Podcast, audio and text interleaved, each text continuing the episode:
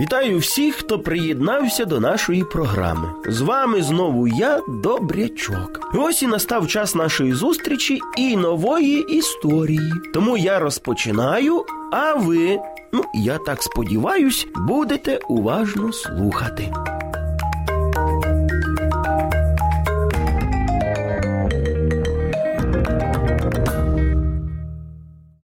Моя історія про хлопчика Андрійка. Був звичайнісінький день. Андрійко грався на подвір'ї, як тут приходить після роботи додому його мама. І перше, що вона сказала, це Як же це ти, Андрійку, зумів у велосипеда колесо відламати? Е, ну, воно, мама, саме відламалось. Ну, звичайно ж, як це я сама не зрозуміла? А що тут такого? Та нічого, і сорочка в тебе також сама розірвалася. Ти уявляєш, я собі спокійно грався і тут. Що? І тут дивлюсь, що сорочка в мене розірвана. Уявляєш, вона сама розірвалася. Та невже?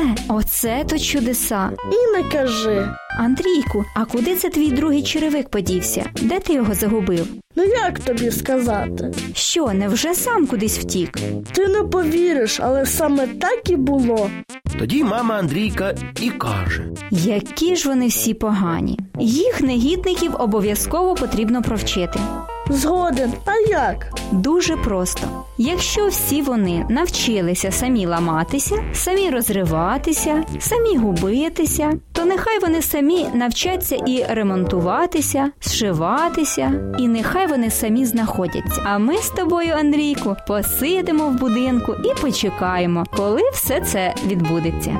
Після цього мама з хлопчиком голосно розсміялися, адже ж зрозуміло, що такого бути не може. Хлопчик пішов і знайшов загубленого черевика.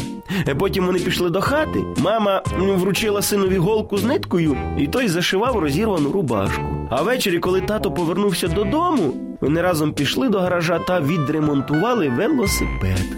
Після цього Андрійко вже не був таким розсіяним.